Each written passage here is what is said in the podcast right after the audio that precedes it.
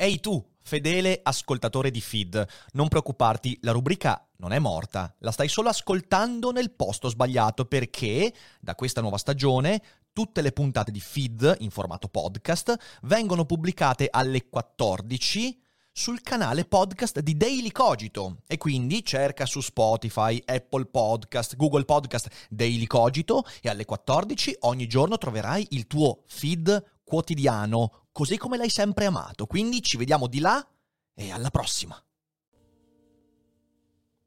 Ma come fate? Come fate a fidarvi degli streamer? In fin dei conti gli streamer sono la prima specie di mentitori al mondo, menzogneri, sotterfugiaschi, brutti e falsi.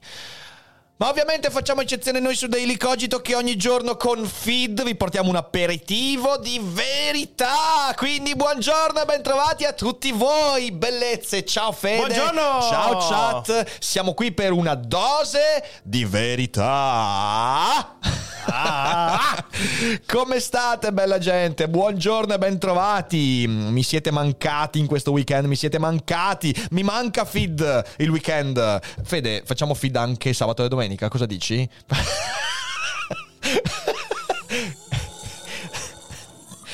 Ma Fede, non lavori un cazzo, cioè non lavori un cazzo durante la settimana. Io sono l'unico qua che fa qualcosa. E pur facendo qualcosa dico facciamo Feed anche il weekend. Che dici? È una buona idea.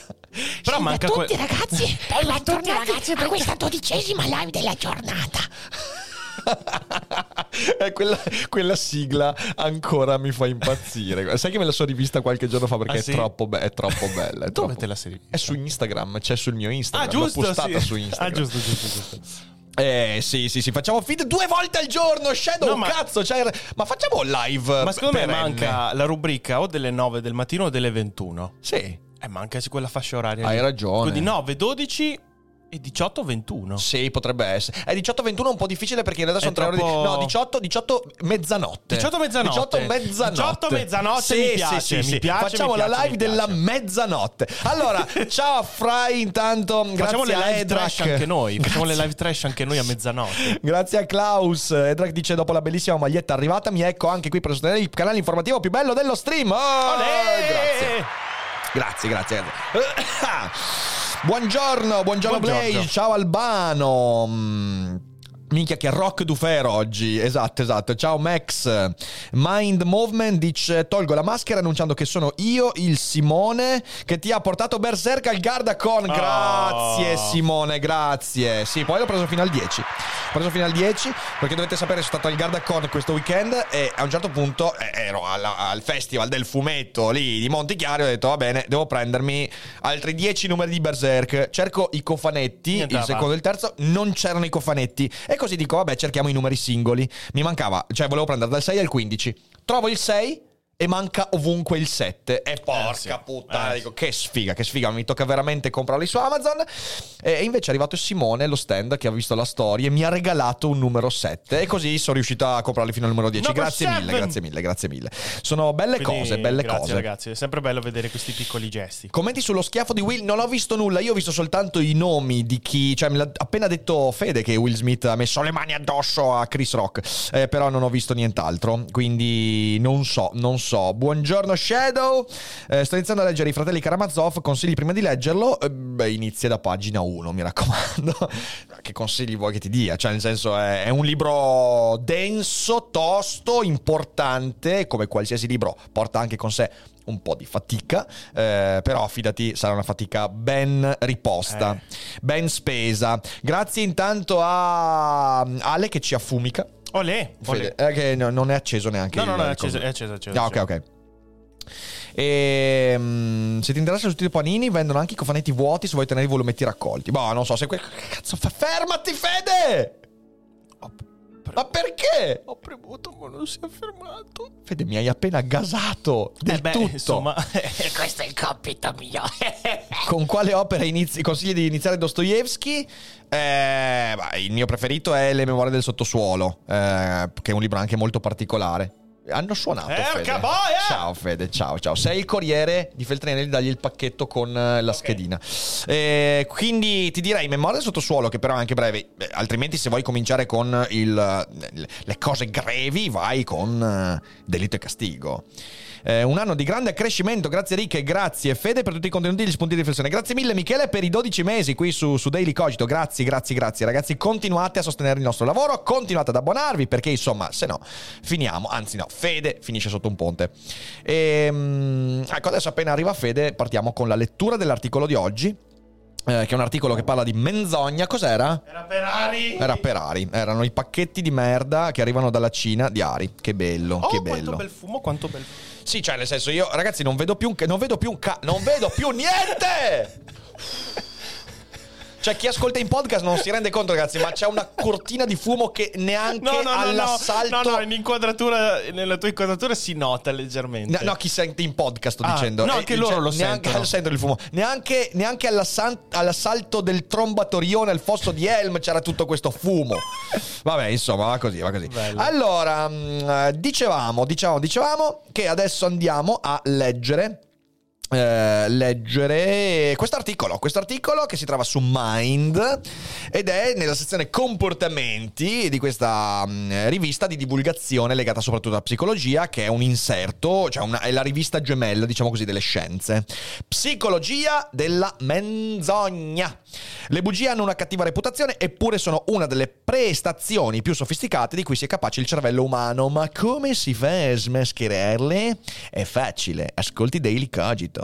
Il signor Pinocchio aveva 51 anni, era un funzionario della Comunità Economica Europea e soffriva di epilessia. Di una forma rara di epilessia, riflessa per essere precisi. Ogni volta che diceva una bugia era colpito da un attacco di convulsioni e perdeva i sensi. Come per il protagonista del celebre romanzo di Collodi, al quale ogni frottola allunga il suo naso, anche le sue bugie in questo modo diventavano evidenti. Perciò la malattia non era solo pericolosa, ma anche pessima per la sua carriera. I medici della clinica universitaria di Strasburgo scoprirono presto la causa del male, un tumore grande circa come una noce che premeva sulla zona centrale del lobo temporale, di conseguenza anche sull'amigdala, collegata all'elaborazione delle emozioni. Il tumore, conclusero i medici, rendeva particolarmente eccitabile quell'area cerebrale, provocando le crisi convulsive. Dopo la rimozione del tumore, gli attacchi sparirono e il funzionario poté dedicarsi di nuovo al suo lavoro. E mentire. Interessante, perché questo mi fa venire in mente, c'è un libro, uno dei libri di Oliver Sacks. Mm-hmm. Non mi ricordo se è in Risvegli, è uno dei racconti presenti in Risvegli, o se è invece nell'uomo che scambiò suo marito. No, non è nell'uomo che scambiò suo marito per un cappello. In un altro libro. In un altro libro c'è proprio un caso di una persona che a causa di un danno cerebrale, in realtà, non riusciva più a mentire. Peraltro ne hanno tratto anche un film, non dal libro di Sacks, ma da questo, da questa patologia. Che tranquilli, non è bugiardo con Jim Carrey.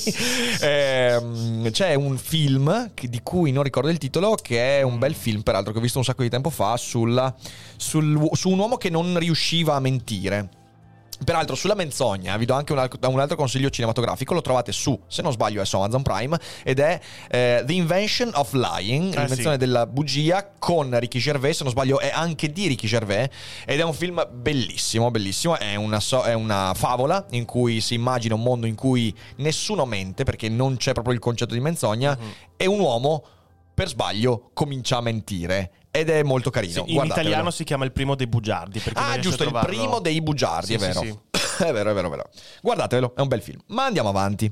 I medici documentarono la sua triste storia nel 93 e chiamarono il caso Sindrome di Pinocchio, trattandolo come una curiosità medica. Questa vicenda non mostra solo gli effetti di ampia portata che possono avere alterazioni anche di poco conto della struttura cerebrale, ma suggerisce che mentire è una componente importante del nostro repertorio comportamentale, senza la quale abbiamo difficoltà a cavarcela.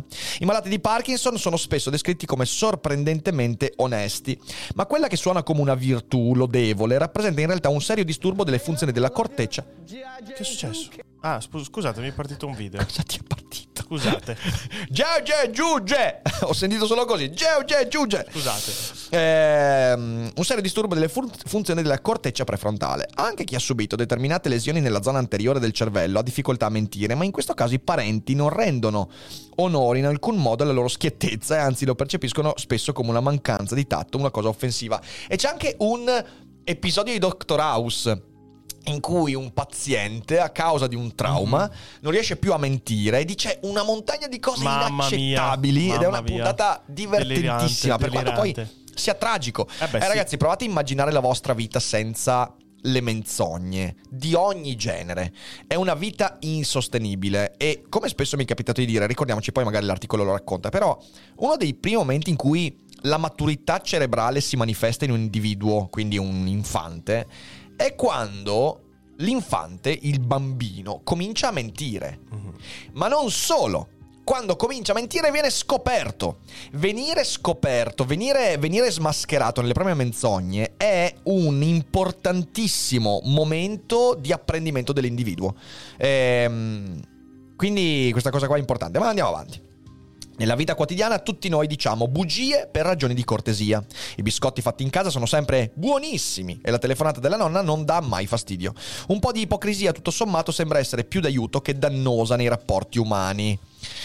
Dall'altra parte, per ipocrisia è una cosa un po' diversa, vabbè, comunque sì. Allora, dall'altra parte ci sono intere generazioni di pensatori che giustamente condannano la menzogna. Già i 10 comandamenti nella Bibbia ricordavano l'importanza del dire la verità, non pronunciare falsa testimonianza contro il tuo prossimo, si legge nel libro dell'Esodo, che è un libro di un importante intellettuale, peraltro. Anche l'Islam e il buddismo vedono di buon occhio le bugie. Per Immanuel Kant la menzogna era la vera parte marcia della natura umana, in linea di principio era proibita persino in caso di pericolo per la vita o l'integrità fisica delle persone. Dopo il regno del terrore del nazionalsocialismo, molti autori hanno iniziato a ragionare diversamente sulla dimensione etica delle bugie. Questo è interessante. Aspetta, finiamo il paragrafo e poi vi racconto questo. Aperte virgolette. Poter essere sinceri senza dover temere i danni è un privilegio del potere, dei potenti, scriveva 2 anni dopo la fine dell'epoca nazista il filosofo Karl Jaspers, che era stato colpito in prima persona da un divieto di pubblicazione a causa del suo matrimonio con una donna ebrea. Kant è veramente tosto in questa roba qua. Quando parla dell'imperativo categorico e della morale, che deve essere una morale tendente all'universale, fai sì che la massima del tuo agire possa essere la massima per ogni creatura intelligente e via dicendo, a un certo punto fa un esempio e lui dice... cosa dovresti fare? Allora, quando si parla delle menzogne a fin di bene, ok? Ti fa un esempio. Pensa di essere in uno stato totalitario. Ok, sei in uno stato totalitario, quindi c'è una dittatura, è una dittatura che fa violenza alle persone, incarcera la gente, via di tutto tu, però sei uno a cui non capitano cose perché non hai opinioni forti, sei tranquillo. Bene, perfetto. Un tuo caro amico, uno con cui hai speso l'infanzia, uno con cui hai passato i bei momenti, però diventa un dissidente per le sue opinioni, perché pubblica articoli e comincia a essere ricercato dalla polizia in modo ingiusto, non ha commesso nessun crimine, tu lo sai perfettamente. Questa persona si presenta a te e ti dice nascondimi per piacere. E cosa dovresti fare tu? Beh, Kant è abbastanza stronzo in questa cosa qua. Dice, tu mettiamo il caso che lo nascondi, arriva la polizia a casa tua e la polizia ti chiede stai nascondendo il tuo amico? E tu rispondi Io? No. È una menzogna a fin di bene. Eppure Kant dice che questa menzogna non è etica. E tu dici, ma cazzo Kant, sei veramente un personaggio difficile da seguire eticamente. Però è interessante il ragionamento che fa. Kant dice, tu non dovresti mentire. Perché? Per 2 motivi. In primo luogo perché il tuo mentire non è universalizzabile. In quanto, ed è questo il punto veramente importante da comprendere, tu puoi mentire solo perché intorno a te c'è un sistema che da te si aspetta la verità. Questa è una cosa interessantissima, perché noi sottovalutiamo quanto nelle relazioni, ne abbiamo parlato anche ieri con Michele Boldrin, quanto nelle relazioni noi costruiamo i rapporti, gli scambi, attraverso una reciproca fiducia. E la fiducia è sul fatto che quando io ti domanderò qualcosa, tu mi dirai la verità. E la società si regge sul fatto che l'aspettativa di verità valica, in momenti di pace, il pericolo, il rischio di subire una menzogna. Quindi, eticamente, dal momento che per Kant l'etica deve essere universale, il fatto che tu menta si regge sull'idea che sei l'eccezione che conferma la regola. Tu menti perché sai che gli altri potrebbero crederti. Ed è un ragionamento che, per quanto poi nell'esempio in sé per sé è effettivamente odioso, difficile, cioè nel senso nascondete i vostri amici da un regime dittatoriale, però dall'altra parte credo sia molto interessante, perché quello che dice Kant è quando lo fai, quando menti, magari lo fai per un principio di giustizia, ma non lo fai per un principio di morale, perché la morale deve essere universale. La giustizia è una cosa molto diversa. Non ha a che fare con quell'aspettativa di verità. È interessantissimo il ragionamento di Kant, per quanto sia difficile da far proprio. Ma andiamo avanti. Anche in epoca liberale esistono motivazioni assolutamente giuste per allontanarsi dalla verità. Un mezzo per qualsiasi fine. È così che la filosofa contemporanea Bettina Stangneth, sì, non la conosco, descrive la menzogna. Scusatemi, devo bere perché lui si è incastrato qualcosa. Non da ultimo, dice la filosofa, è la capacità di nasconderci e di sottrarci all'invadenza degli altri, che vogliono avvicinarsi più di quanto vorremmo. Si legge nel suo saggio del 2017 Lügenlesen. Secondo questa idea sarebbe del tutto sconsiderato lasciare che i bambini vadano nel mondo con il loro assoluto candore.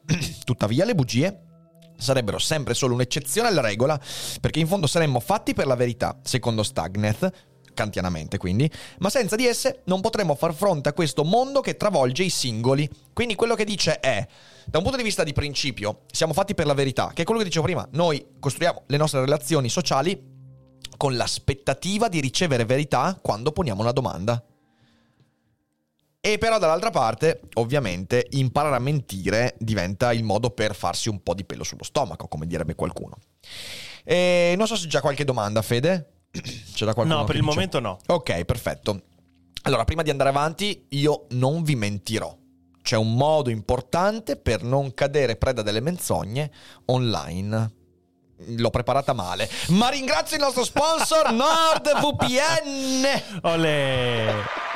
Allora, io ve lo dico, raga, NordVPN negli ultimi giorni è diventata una figata ancora più figata di prima, perché oltre ad avere tutti i servizi di una VPN, quindi permetterti di crittografare i tuoi dati con un preservativo per il web che impedisce a persone malintenzionate di accaparrarsi i tuoi dati, anche quelli delicati, magari perché usi l'home banking e queste cose qua, oltre a tutto questo, oltre al fatto di permetterti di accedere a contenuti che non sono disponibili nel tuo paese grazie al cambiamento di IP e via dicendo, c'è anche la Threat Protection.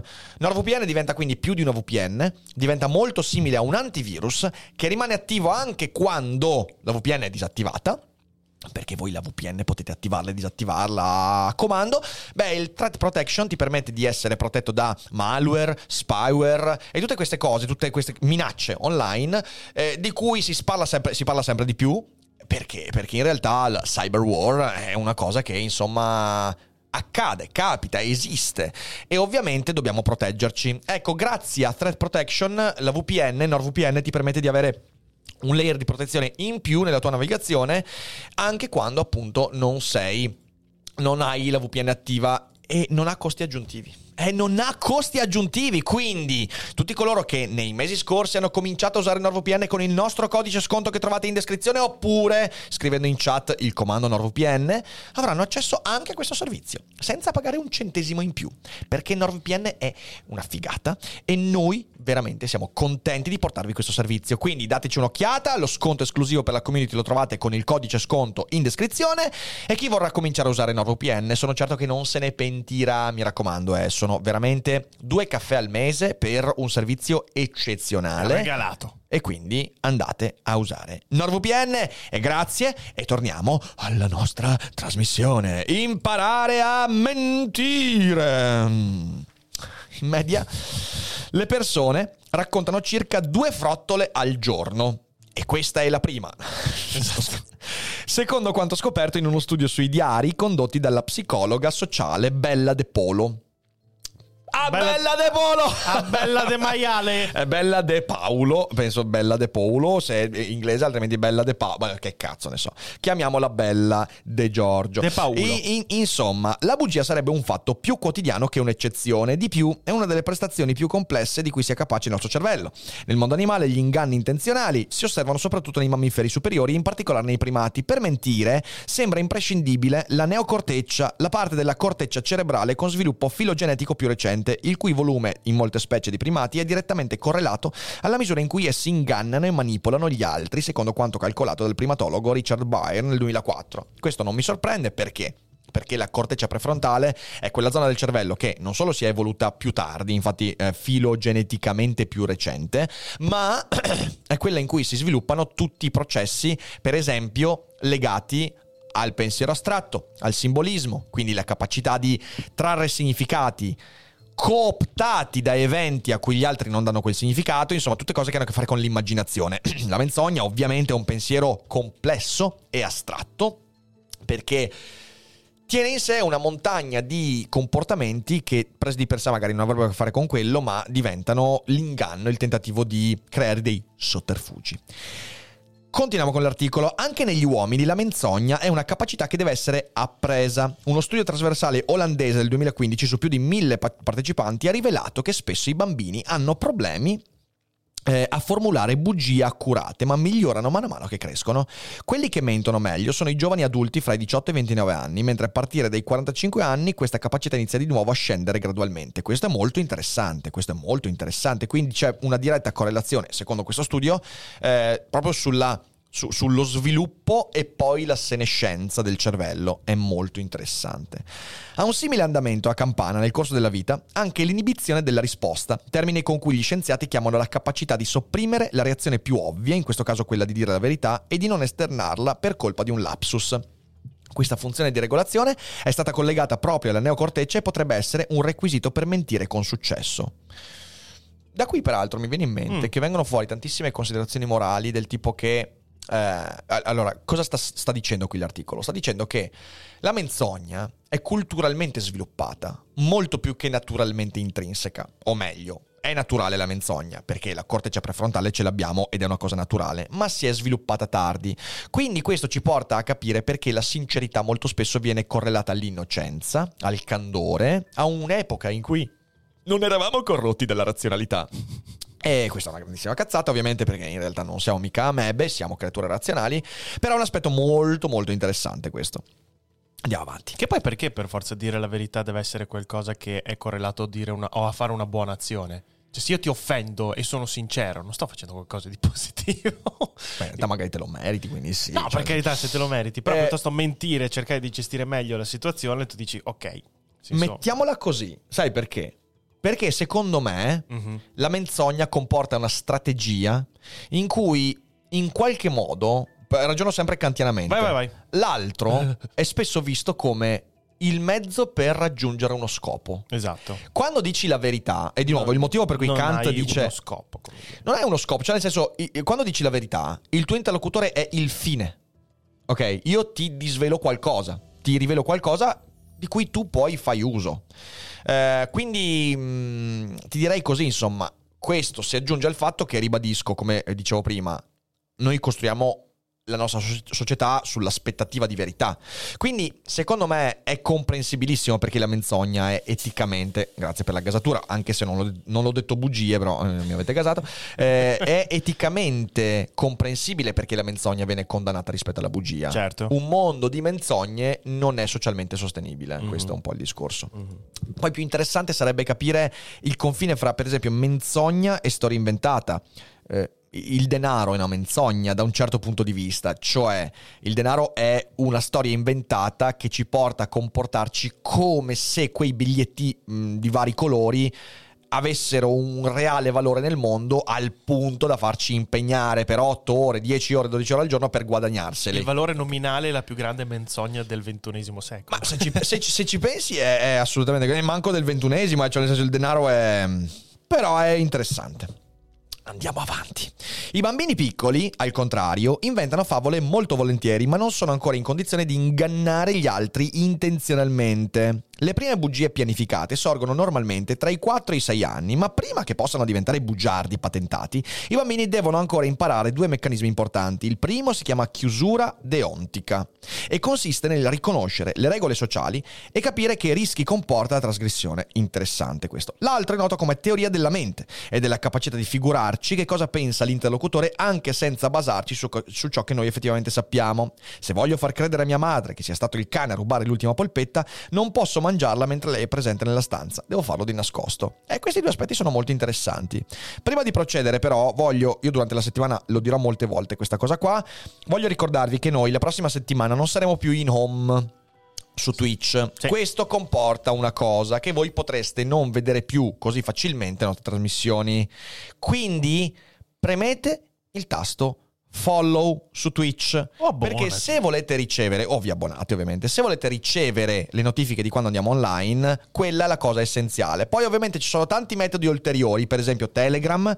Se adesso scrivete il comando social vi vengono fuori tutti i link per avere gli aggiornamenti costanti. Se Feed e Daily Cogito vi portano delle cose belle nella vita, ecco, sappiate che iscrivendovi continueranno a portarvele. Se invece pigramente avete seguito Feed solo perché è in home e poi non lo guardate più, Feed smetterà di portarvi cose belle. Ok? Quindi mi raccomando, seguite il canale. Ma andiamo avanti. Anche quando questi imbrogli sono puniti a scopo pedagogico, segnano comunque una pietra miliare nello sviluppo del bambino, cioè una linea di confine tra il sé e l'altro. È in questo modo che i bambini di 3-4 anni imparano a capire che possono sapere cose che i genitori non sanno e viceversa. Eccolo qua, questo è un momento di maturazione intellettuale straordinario. Si dice comunemente che mentire è spesso molto più facile che dire la verità, ma almeno per il cervello è vero il contrario. Una bugia richiede molte più risorse cognitive. Per prima cosa bisogna attivare il contenuto vero della memoria, poi si tratta di trovare una storia plausibile che abbia una sua logica interna e non contraddica le circostanze esterne. Allo stesso tempo è fondamentale sopprimere attivamente la versione vera per non lasciarsela sfuggire inavvertitamente. Mi viene in mente Sheldon Cooper in Big Bang Theory, che non riesce a mentire.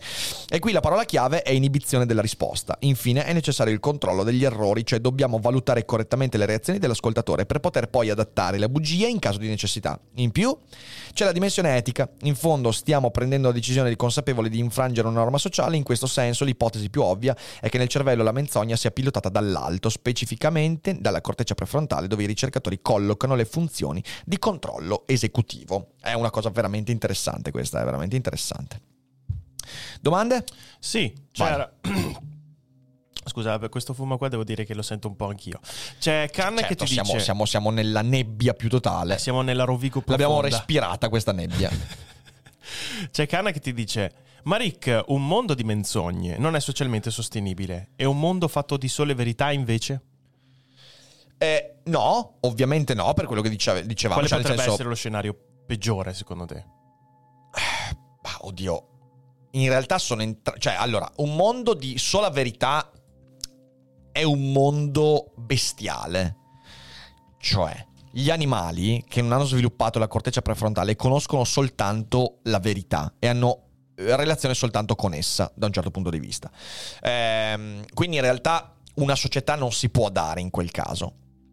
Anche un mondo di menzogne però è socialmente insostenibile, perché verrebbe meno il collante della fiducia, e lì sta veramente all'equilibrio individuale da un certo punto di vista. Ognuno di noi deve cercare di capire qual è l'equilibrio fra una sana dose di menzogna con intenzionalità e con scopi ben precisi, perché poi se menti troppo finisci per essere tagliato fuori ovviamente, e poi un grado di verità che anch'esso, se eccessivo, rischia di tagliarti fuori. Quindi tutto si gioca su questo, quanto ampia è la nostra capacità di non essere tagliati fuori per via del bilanciamento che diamo alla menzogna e alla verità. C'è un ulteriore aspetto. Cos'è che ci spinge a mentire?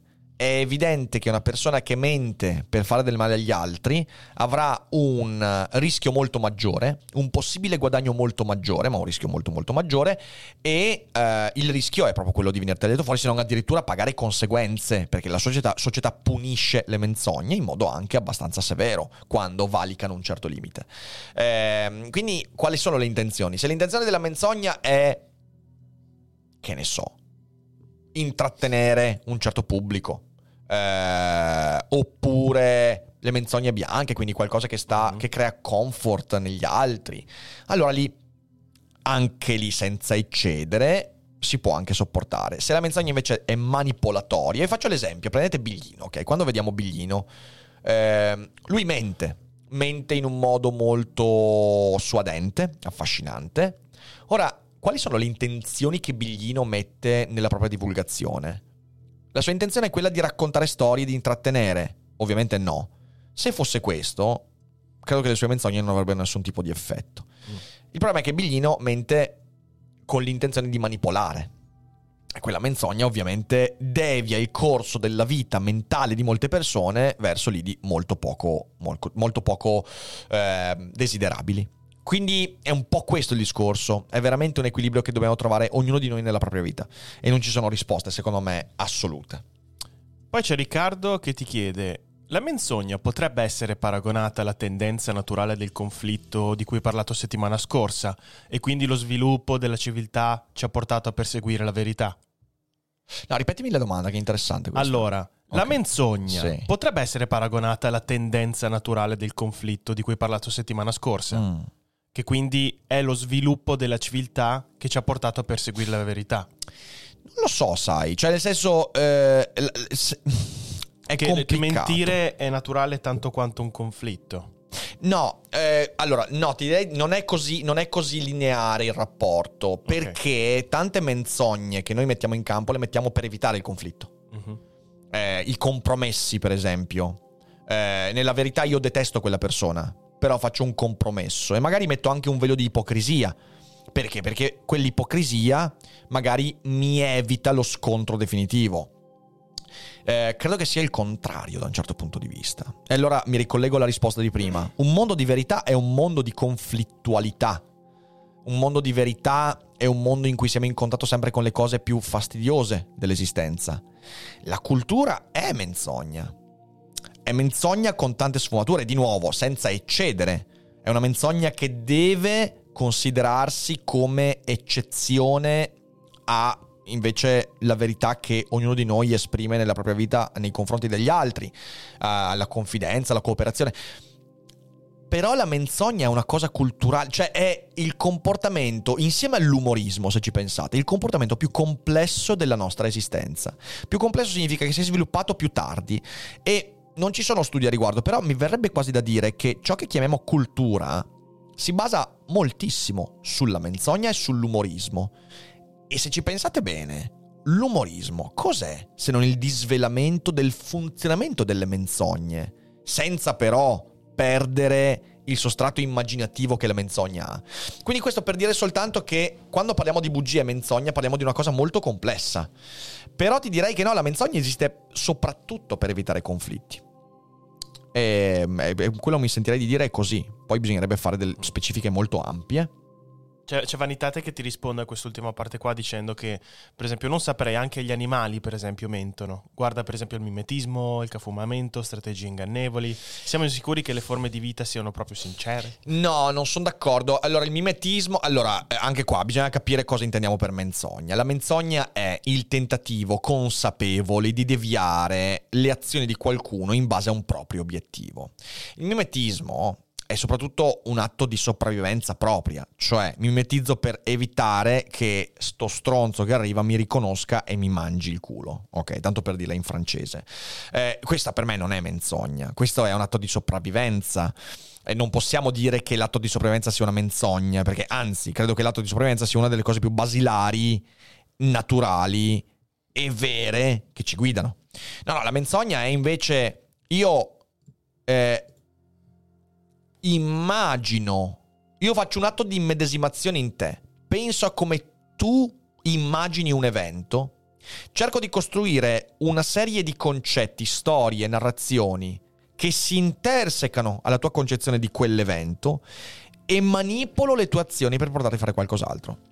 Questo grado per me è menzogna e questa cosa... non c'è in natura, almeno con questo grado di complessità. Possiamo discuterne che forse in natura troviamo alcuni elementi che sono embrionali della menzogna, forse questo sì, però non ti direi che l'animale che si mimetizza sta mentendo, sta letteralmente sviluppando un tentativo di sopravvivenza. Ma quindi la menzogna non può essere considerato una base di sopravvivenza, tipo che loro mentono per evitare un conflitto, quindi... in qualche modo però è molto tirato. Più, cioè nel senso è come se mi dicessi che il suono emesso da un primate nella giungla è un po' come la Divina Commedia di Dante, cioè è evidente che embrionalmente possiamo riconoscere un legame. però non è la stessa roba. Quindi mimetismo embrionalmente può essere considerato una menzogna, sì, ma è proprio embrionalissima questa cosa.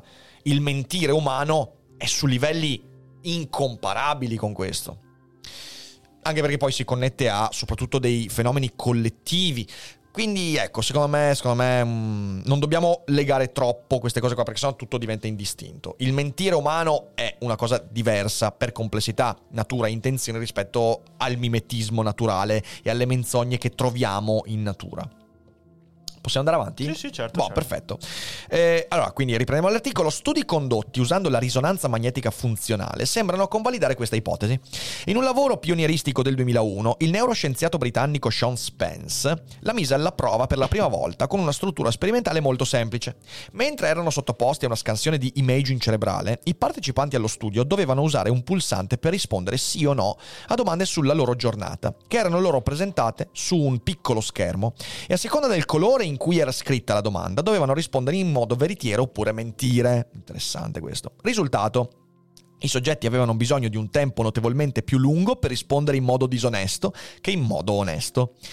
Oltretutto, durante le bugie alcune zone della corteccia prefrontale erano più attive, il che indica un maggiore carico di lavoro per il sistema esecutivo nel cervello. E questo risponde anche neurologicamente a questo dubbio, cioè la menzogna è un comportamento complesso che in natura spesso non ha neanche sviluppato la struttura cognitiva adatta. Per mentire in questo modo ci vuole un cervello molto grande, non c'è nulla da fare.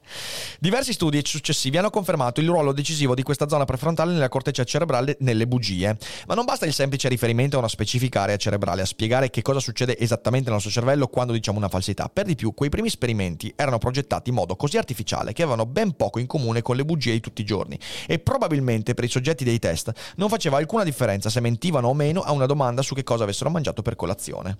Per affrontare questi problemi, nel 2009 lo psicologo Joshua Green della Harvard University escogitò un esperimento astuto nel quale i partecipanti avevano un vero stimolo per mentire. Mentre erano sottoposti alla scansione di imaging cerebrale, i partecipanti dovevano indovinare il risultato del lancio computerizzato di una moneta. Green diceva loro che in questo modo voleva studiare le loro capacità paranormali. Persino i neuroscienziati devono imbrogliare di tanto in tanto per seguire una causa scientifica più alta. Bello, questo mi piace. Quando indovinavano correttamente, i partecipanti ricevevano un pagamento che poteva arrivare fino a $7. Tuttavia dovevano rivelare la loro scelta in anticipo solo nella metà dei turni, mentre negli altri casi dovevano semplicemente riferire dopo il lancio della moneta se avevano indovinato o meno, perciò erano pagati anche se dicevano il falso. Eppure non tutti sfruttarono questa possibilità immorale.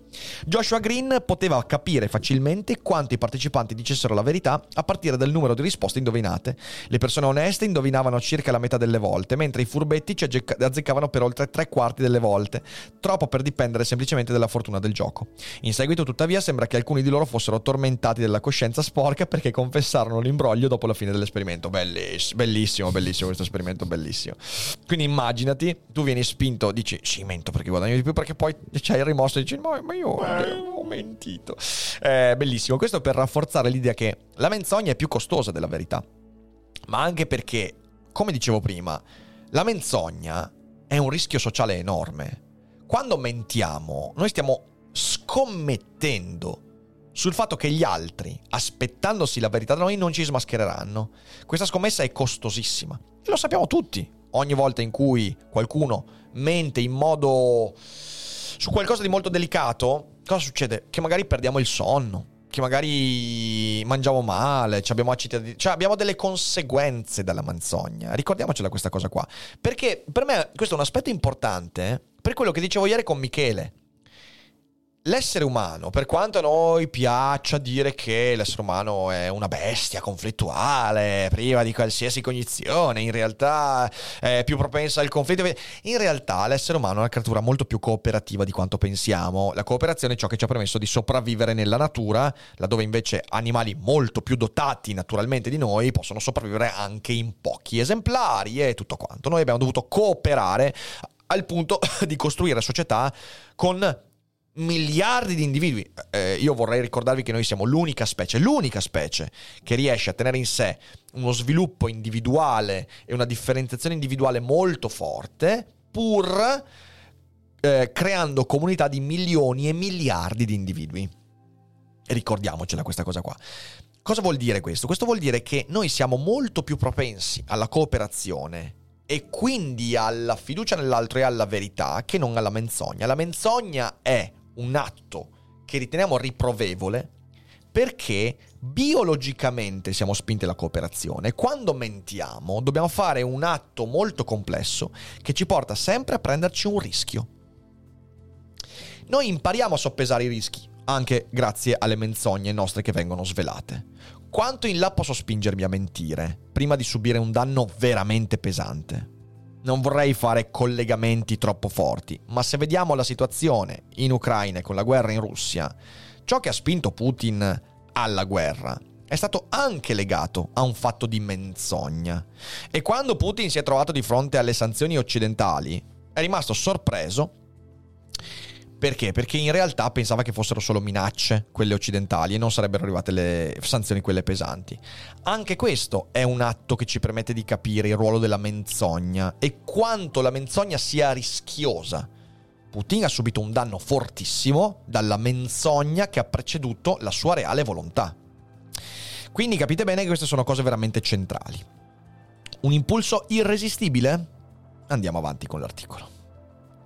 Green si chiese che cosa differenziava i partecipanti onesti da quelli disonesti. Forse questi ultimi credevano semplicemente alla tentazione di mentire, oppure sentivano tutti lo stesso impulso, ma solo gli onesti riuscivano a resistere. L'analisi dei dati rilevati dalla risonanza magnetica funzionale punta alla prima ipotesi. La corteccia prefrontale dei furbetti era ben irrorata di sangue, in particolare quando eccezionalmente per una volta dicevano la verità. Interessante questo. Dall'analisi dei tempi di reazione emergeva un quadro simile. Gli onesti non esitavano neanche quando avevano l'opportunità di imbrogliare. Apparentemente non prendevano neanche in considerazione una bugia. Al contrario, nel caso dei partecipanti disonesti, il tempo di risposta aumentava soprattutto quando confessavano di essersi sbagliati. Insomma, anche l'occasionale verità che dovrebbe distrarre dalle altre bugie dovrà essere ben ponderata. Lo studio sollevava dubbi sul fatto che la corteccia prefrontale sia responsabile delle bugie in quanto tali. In fin dei conti, lavorava a pieno ritmo soprattutto quando i partecipanti disonesti arrivavano con sforzo a dare per una volta una risposta onesta. Aperte virgolette, l'attività potrebbe anche rappresentare il processo attivo di decidere se mentire o meno, indipendentemente dal risultato, propone Joshua Green come spiegazione possibile. Questo è importante. L'attività potrebbe anche rappresentare il processo attivo di decidere se mentire o meno, indipendentemente dal risultato. In questo caso a essere decisiva non sarebbe la bugia in sé, ma molto di più la tentazione di imbrogliare. Questo è una cosa molto interessante. Mi convince di meno rispetto a prima, ma potrebbe essere molto interessante. E poi si va alla questione etica. Ovviamente se c'è qualche domanda, Fede, interrompimi senza problemi. Sì. Un gruppo di ricercatori di Tubinga, guidati dallo psicologo Ahmed Karim, si è interessato alla componente etica delle bugie. Per uno studio condotto nel 2010, il gruppo ha scelto di seguire lo stesso percorso, ma nella direzione opposta. Invece di misurare l'attività di singole regioni cerebrali, l'hanno alterata dall'esterno con un metodo noto come stimolazione transcranica a corrente continua, TDCS, considerato quasi del tutto privo di rischi e indolore. 2 elettrodi sono applicati al cuoio capelluto per trasmettere una corrente debole che influisce in modo mirato su una certa zona. In questo modo i ricercatori speravano di poter arrivare a conclusioni anche sui rapporti causali, invece di basarsi soltanto sui risultati di correlazione desunti dalle procedure di imaging. Cioè, indurre un segnale per verificare poi il comportamento ti permette di capire quali sono le cause di un comportamento, mentre i processi di imaging ti mettono soltanto di fronte al fatto finito, ma tu puoi soltanto fare delle ipotesi non provate sulle cause.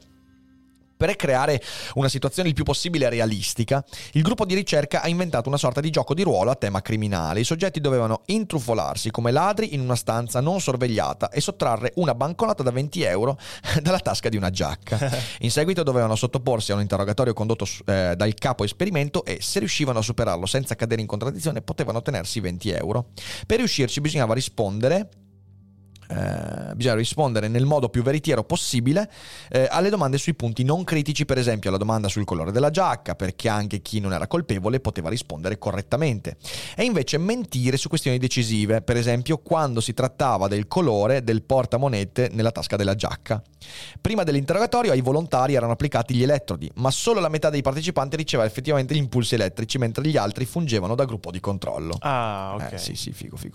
Stimolati all'inganno. Gli elettrodi erano disposti in modo da ridurre l'eccitabilità della corteccia prefrontale anteriore, un'area che già negli studi precedenti era stata collegata alla capacità di valutazione morale. In effetti la stimolazione migliorava nettamente l'arte dell'inganno. Ah, ok, vedi, quindi quelli stimolati effettivamente mentivano di più. A dire il vero, i soggetti del gruppo sperimentale, di quello di controllo, mentivano più o meno con la stessa frequenza, ma quelli sottoposti alla stimolazione attiva si comportavano in modo più abile e costruivano bugie più mirate, nel senso che rispondevano in modo non veritiero soprattutto alle domande critiche, e ciò li aiutava a dimostrare la loro presunta innocenza. Inoltre reagivano in modo notevolmente più rapido, quindi quelli che ricevevano lo stimolo elettrico non è che mentissero di più, ma mentivano meglio. Per di più, i ricercatori hanno escluso la possibilità che la stimolazione del cervello avesse aumentato la capacità generale del soggetto. In un complesso test di attenzione, i partecipanti sottoposti a stimolazione non ottenevano risultati migliori di quelli del gruppo di controllo. Perciò sembra che il gruppo di ricerca di Karim avesse migliorato specificamente la capacità di mentire dei soggetti. Una possibile interpretazione è che, mentre la corrente elettrica perturbava momentaneamente il lavoro della corteccia prefrontale anteriore, i partecipanti dovevano dedicare meno risorse a riflettere sui problemi etici delle loro azioni e di conseguenza potevano concentrarsi meglio sull'inganno. Cioè, questo è interessante.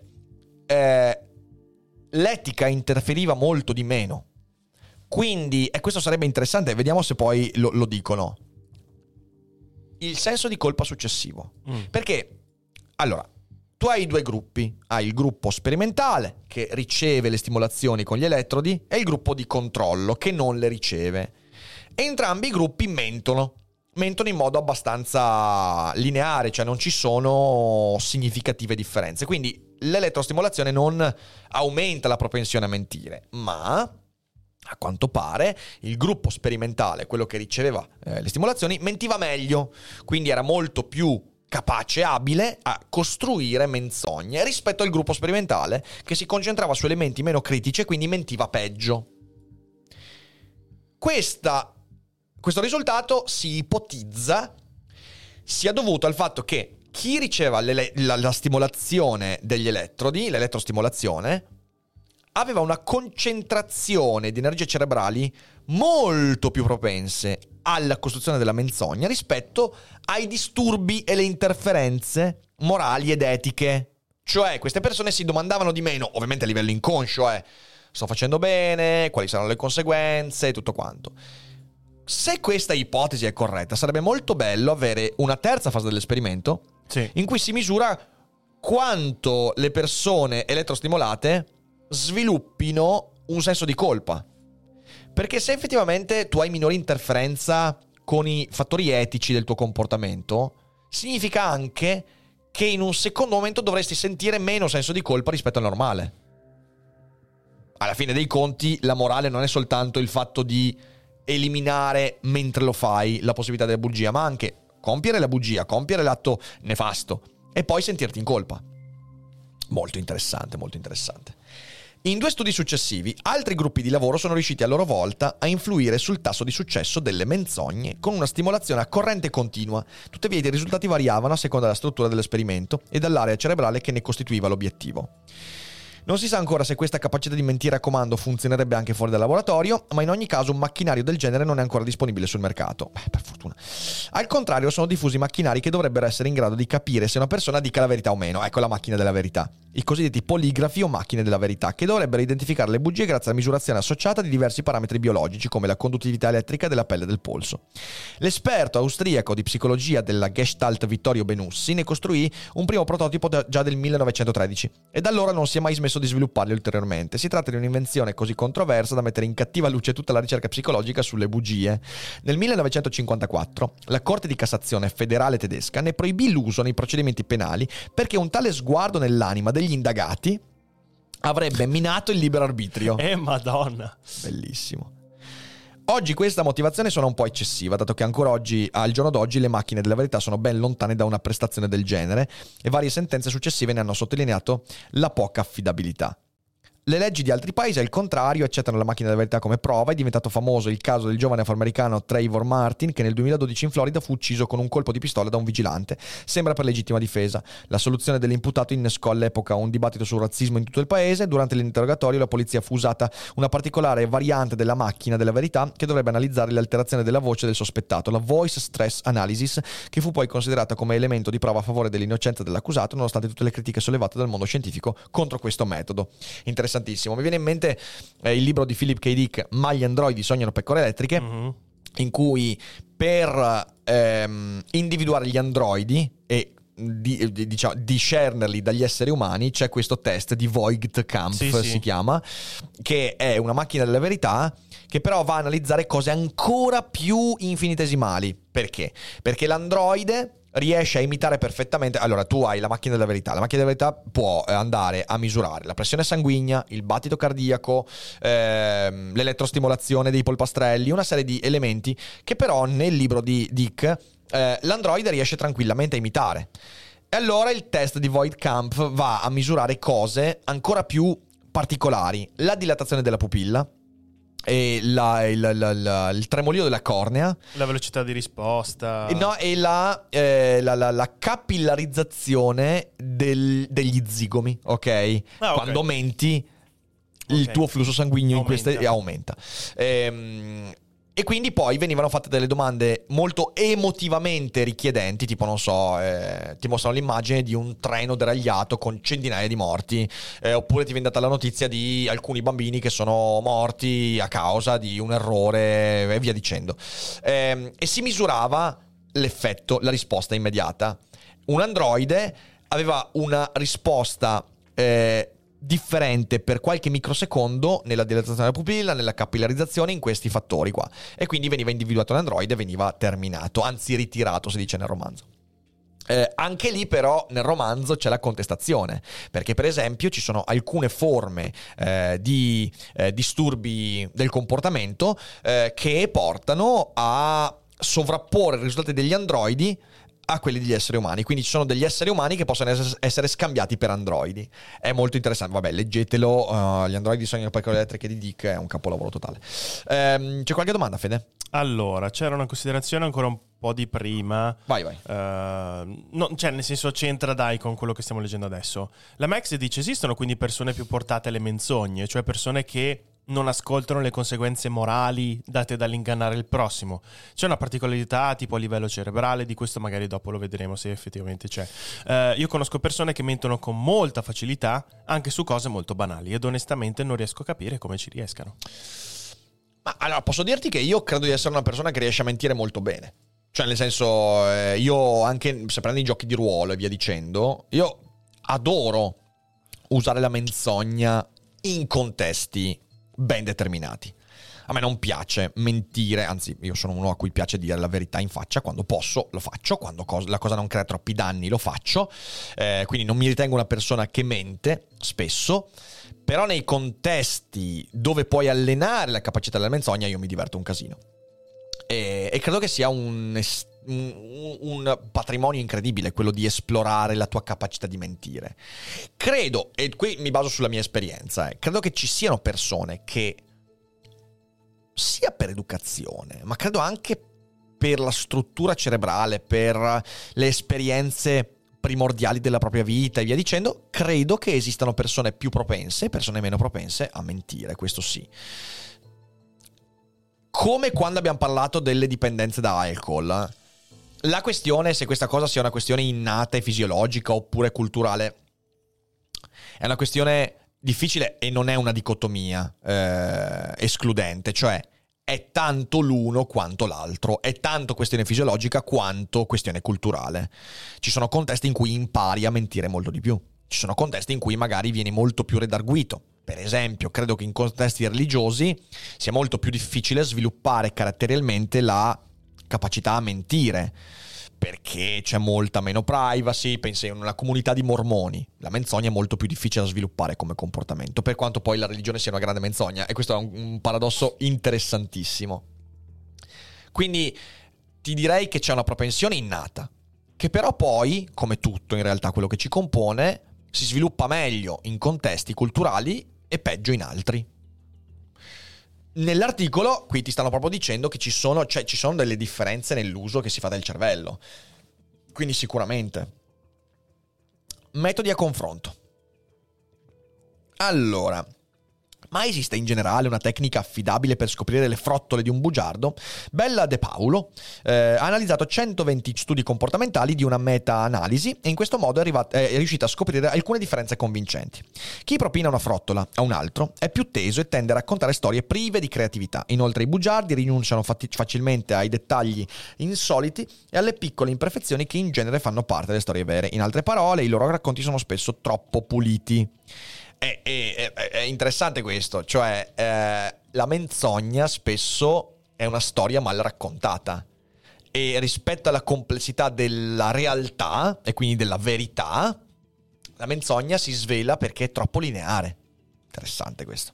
In ogni caso, nessuno di questi segnali è sufficiente per identificare inequivocabilmente un bugiardo, si tratta solo di indizi. In effetti gli studi affermano che, nella maggior parte dei casi, gli esseri umani sono pessimi come macchine della verità. Tra i non addetti ai lavori la quota di successo è circa del 54%, cioè solo minimamente migliore che si tirassero a indovinare, e comunque sbagliano spesso nell'identificare gli imbroglioni anche professionisti come agenti di polizia, giudici e psicologi. Io qui su questo tema vi consiglio un libro che vi ho consigliato tanto spesso negli ultimi mesi, che è Il dilemma dello sconosciuto di Gladwell, che parla esattamente di questa nostra incapacità a smascherare la menzogna e però la necessaria sicumera che abbiamo quando ci relazioniamo a qualcuno che forse sta mentendo. Le macchine della verità vere e proprie sono senz'altro più efficaci. Tra i tanti metodi possibili spicca il test della conoscenza colpevole, in cui i sospettati devono rispondere a domande a scelta multipla, di cui solo il vero colpevole può conoscere la risposta, similmente a quanto avveniva nello studio con il gioco a ruolo di ladro. Fede, si stanno abbonando oppure mentono? No, mentono e non si abbonano. È devastante questa cosa. È devastante. Siete dei mentitori, menzogneri, fasulli, falsoni, bastardi. That escalated quickly. Sì, esatto, va bene, d'accordo. L'idea è che se interrogati sui punti critici della conoscenza, il portamoneta era rosso, i colpevoli reagiscono con un'eccitazione fisiologica più forte che a sua volta si riflette in una maggiore conduttività della pelle in un tempo di reazione ritardato. In effetti questo metodo presenta un'accuratezza che può raggiungere addirittura il 95%, per cui anche gli innocenti sono quasi sempre identificati come tali ed è di gran lunga più preciso di altre tecniche, tuttavia neanche questo è perfetto.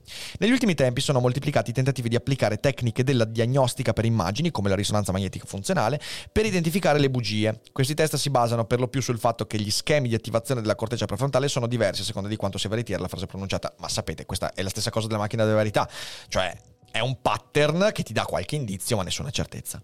Nel frattempo, negli Stati Uniti esistono già servizi commerciali che sfruttano questi strumenti per il loro lavoro. Secondo la pubblicità sarebbero utili per le compagnie assicuratrici, i funzionari statali o per ridurre i rischi del dating, come affermava per esempio l'azienda statunitense No Lie MRI qualche anno fa. Quindi anche nel dating, quindi significa che un giorno Tinder potrà misurare il tuo grado di veridicità e di sincerità. Sarebbe molto divertente.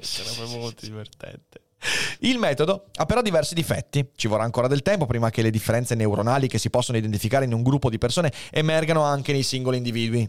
Esattamente. Come se non bastasse, finora i ricercatori non sono riusciti a identificare una singola area che si attivi maggiormente in modo inequivocabile quando dice la verità e invece che quando si dice una bugia, perciò si può determinare l'onestà del singolo soggetto solo in negativo per l'assenza di indizi che rivelino l'esistenza di una bugia. E questo, come sapete, è un non metodo, cioè come puoi individuare un comportamento così complesso in modo inequivocabile quando tu vai solo per esclusione? Non può funzionare così. Anche risultati come quelli ottenuti da Joshua Green, secondo cui un maggior afflusso di sangue nella corteccia prefrontale potrebbe rappresentare la decisione di mentire o meno, rendono difficile l'interpretazione dei dati. Esattamente. Finora i tribunali penali non hanno mai accettato come prove i risultati di macchine della verità basate sulla risonanza magnetica funzionale, sostenendo semplicemente che il metodo non sia ancora abbastanza attestato. Persino il neuroscienziato Sean Spence, che ha già pubblicato diversi studi di immaginografia sull'argomento, si dichiara chiaramente contrario. Dopotutto, in molti casi, egli stesso non è riuscito a replicare i propri risultati in modo affidabile. L'immagine di una macchina che legga i pensieri e colga il cervello in flagrante durante una menzogna rimane ancora, per fortuna, un sogno futuristico, a meno che non arriviamo ai precog di Minority Report. Letture che vengono consigliate dall'articolo. Shuchotsky e altri, Lying Takes Time e Meta-Analysis on Reaction Time Measures of Deception nel bollettino, bollettino di psicologia del 2017. Poi c'è non ci sono libri in italiano, quindi io vi dico come si intitola. DB DeBay si chiama lo scienziato, From Junior to Senior Pinocchio, a Cross-Sectional Lifespan Investigation of Deception. Sono tutti rimandi a riviste. Questa infatti è Acta Psychologica, ok, Acta Psychologica del 2015. Poi c'è Green, che è l'autore Joshua Green che abbiamo letto, Patterns of Neural Activity Associated with Honest and Dishonest Moral Decisions, nella Proceedings of National Academy of Sciences. E poi c'è la DePaulo che ha scritto un libro, Cues to Deception. Ah no, non è un libro, è sempre un articolo nel bollettino di psicologia. Quindi insomma sono tutte cose che possiamo trovare in vari articoli, sì. Mentre l'articolo è stato scritto da Theodor Scharschmidt, laureato in psicologia, e si guadagna da vivere con un lavoro onesto, quello di giornalista scientifico. Bello, con un lavoro onesto. Esatto, piace come... Bene, e con questo direi che l'articolo è terminato. Olè! Quindi torniamo alla chat, bella gente, torniamo alla chat. Sì, sono tornato alla chat. Torniamo alla chat un'altra volta, no? quasi. Allora, c'è Beltra che ti chiede: sì, come si colloca in tutto ciò la menzogna a se stessi? È veramente definibile come una menzogna? Tipo, tu hai citato che credi che ad alcune persone, anzi anche ad alcune cose, perché è utile per la vita. Per esempio il tempo ciclico. Sì, allora, questo è un argomento tosto. Intanto ringrazio Angelo Ongrain e Federico Roncoleta per i raid. Grazie, ragazzi, è stato mezz'ora fa, ma non avevo visto. Grazie mille, grazie a Alessio Brunello, grazie a Vanitate per i beat, grazie a Giovanni, Meluzza, Michele Baletto. Grazie mille a tutti per i vostri abbonamenti. Continuate ad abbonarvi, mi raccomando. Allora, a furia di tornare alla chat, la chat tornerà a te. Esatto, ciao Goyo carissimo. Allora, mentire a se stessi. Questo credo che sia un ordine di problema diverso rispetto a quello che abbiamo appena visto, sì. Allora, se partiamo dai presupposti dell'articolo, è palese che non c'è nessun motivo per mentire noi stessi, a meno che, e questo è un punto interessante, la relazione fra me e me stesso non sia una relazione di alterità, cioè che io, o almeno una parte del mio cervello, non tratti me stesso come uno sconosciuto, come un altro. E questo non è assolutamente da escludere, perché noi ci relazioniamo molto spesso a noi stessi, a me stesso. Io mi relaziono spesso a me stesso come a un altro. Parlo a me stesso, mi rimprovero cose, mi rammarico per cose che ho fatto. Quindi in realtà la menzogna a se stessi può avere un aspetto simile a quello che abbiamo studiato, però di nuovo io credo che sia un ordine di problemi diverso da un punto di vista psicologico, perché quando mento a me stesso spesso non lo faccio con uno scopo. Mettiamolo così: se io devo mentire a me stesso con lo scopo di stare meglio, non posso essere consapevole di star mentendo a me stesso, perché altrimenti che cazzo di senso ha? E qui la domanda che dobbiamo porci, però non riusciamo veramente a parlarne oggi perché è molto vasto, magari cerco di trovare qualche articolo per un prossimo feed, potrebbe essere interessante. Quando mento a me stesso me ne accorgo? La menzogna a me stesso è intenzionale? Perché è evidente che se io mento a me stesso in modo intenzionale sembra una cazzata. Cioè, il me stesso che inganno è lo stesso che sa dell'inganno. Quindi io consideriamo la nostra mente come compartimentata. C'è una parte del cervello che mente a un'altra parte del cervello e non ce ne rendiamo conto. E questo può essere assolutamente plausibile. Oppure la menzogna a sé è tutt'altro ordine di problemi, e io propenderei per questa. Ok. Poi c'è Khan che ti dice: non concordo sul definire la religione una grande menzogna.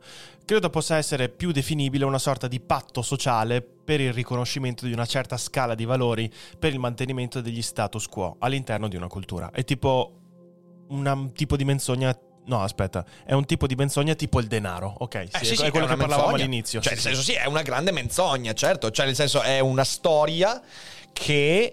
peraltro, è una menzogna perché presuppone che uno non si chieda se è una menzogna. Cioè, un inganno che alcune persone perpetrano nei confronti di altri e quando qualcuno si chiede se sia un inganno viene anche punito. Quindi sì, è una menzogna diversa rispetto a quella di io che dico al mio vicino di casa: oh no, i pomodori non ti li ho spiaccicati io, bastardo! E lui che ti dice: ma io non ti ho chiesto nulla.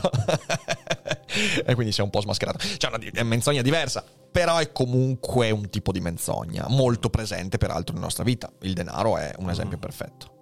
Queste erano le domande segnate. Ok. Mi viene in mente, se collegata a questa domanda qui, magari anche i ruoli che noi ci imponiamo dal punto di vista delle società possono essere considerate delle menzogne oppure no? Ma sono delle narrazioni. Qua bisognerebbe veramente... Perché è veramente un po' difficile secondo me capire qual è il limite un po' di questo discorso, quali possono essere veramente i confini. Eh sì, cioè che cos'è che rende una menzogna menzogna?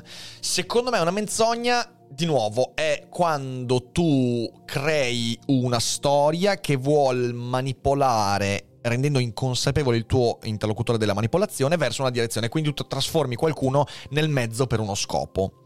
I ruoli sociali non sono così. I ruoli sociali sono delle cristallizzazioni, sono comunque delle narrazioni, però sono la cristallizzazione con cui gli ultimi secoli cercano di darti uno spazio nella società. Sì. Quindi non è una menzogna, non è che c'è qualcuno che mente per darti quel ruolo, e c'è uno svolgimento di una storia che ti porta a stare in un posto. Certo. E la stessa cosa, di nuovo, il denaro. Non è che c'è qualcuno che scientemente mente a tutti noi per farci usare questi pezzi di carta e spendere tempo lavorando. No, in realtà è una storia inventata, è un simbolo, o una serie di simboli, che si è solidificato e cristallizzato nel tempo, che ti porta a comportarti seguendo quella che di fatto è una menzogna, ma che poi diventa una menzogna in cui non c'è veramente un mentitore. Ecco, è questa secondo me la differenza. Ok. La menzogna, per come l'abbiamo studiata, come l'abbiamo vista oggi, è qualcuno che ha lo scopo di ingannarti. Nei ruoli sociali, nel denaro, in quello che diceva anche Khan, nella religione.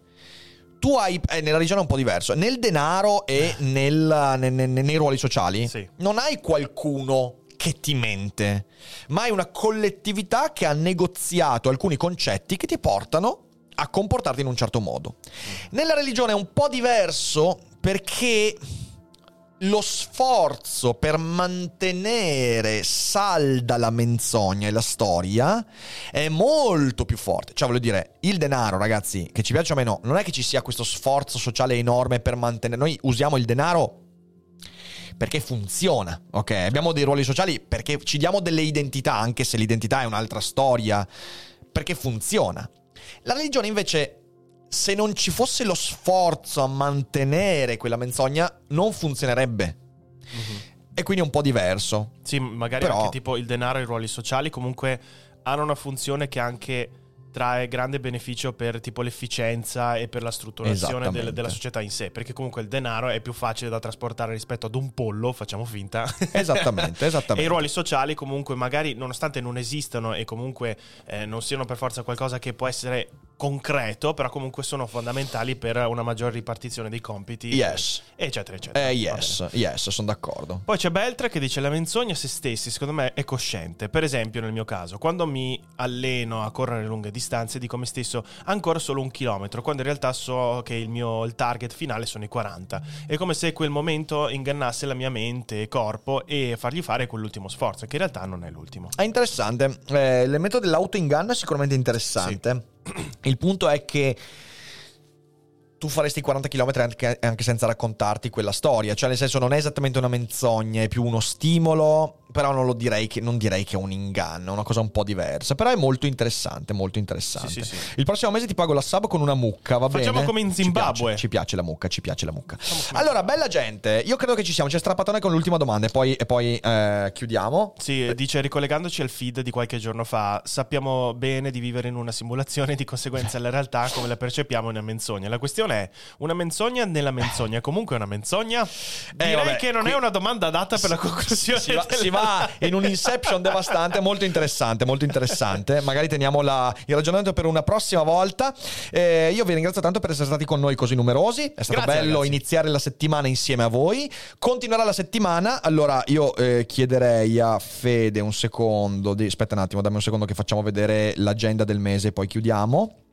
Allora, eccola qua, facciamo vedere. Allora, questa settimana abbiamo i seguenti appuntamenti. È una settimana a Marcord questa. Allora, oggi alle 18 Daily Cogito. Non vi anticipo l'argomento, ma sarà molto, molto interessante. Non perdetelo alle 18, Non vi pentirete delle live di oggi, quindi c'è questo. Domani abbiamo qui Luca di Wannabe Buddha. Io non vedo Luca da una vita, anche se ci sentiamo sempre. Non vedo l'ora di averlo qua, perché è un sacco che non ci faccio qualcosa insieme. Quindi Festombueo mercoledì. Dopo mercoledì Festombueo.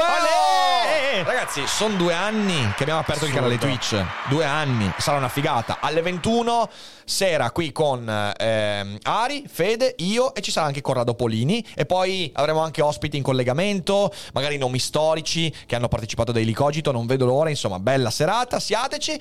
Dopodiché giovedì un altro nome storico, il Cuso, Marco Colletti della fisica che non Cuso. Ti aspetti. Poi abbiamo alle 18 del venerdì Daily Cogito, abbiamo sempre Feed alle 12 e il Cogito in chill e poi Dufare Boldrin domenica. Quindi settimana ricca, mi ci ficca.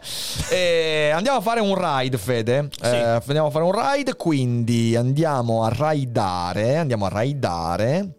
C'è Nanni, andiamo da Nanni. E gli scriviamo mentitore, anzi mentiroso. Ci vediamo alle 18 col Daily Cogito, non mancate, fate i bravi e un abbraccio a tutti, ciao. Goodbye.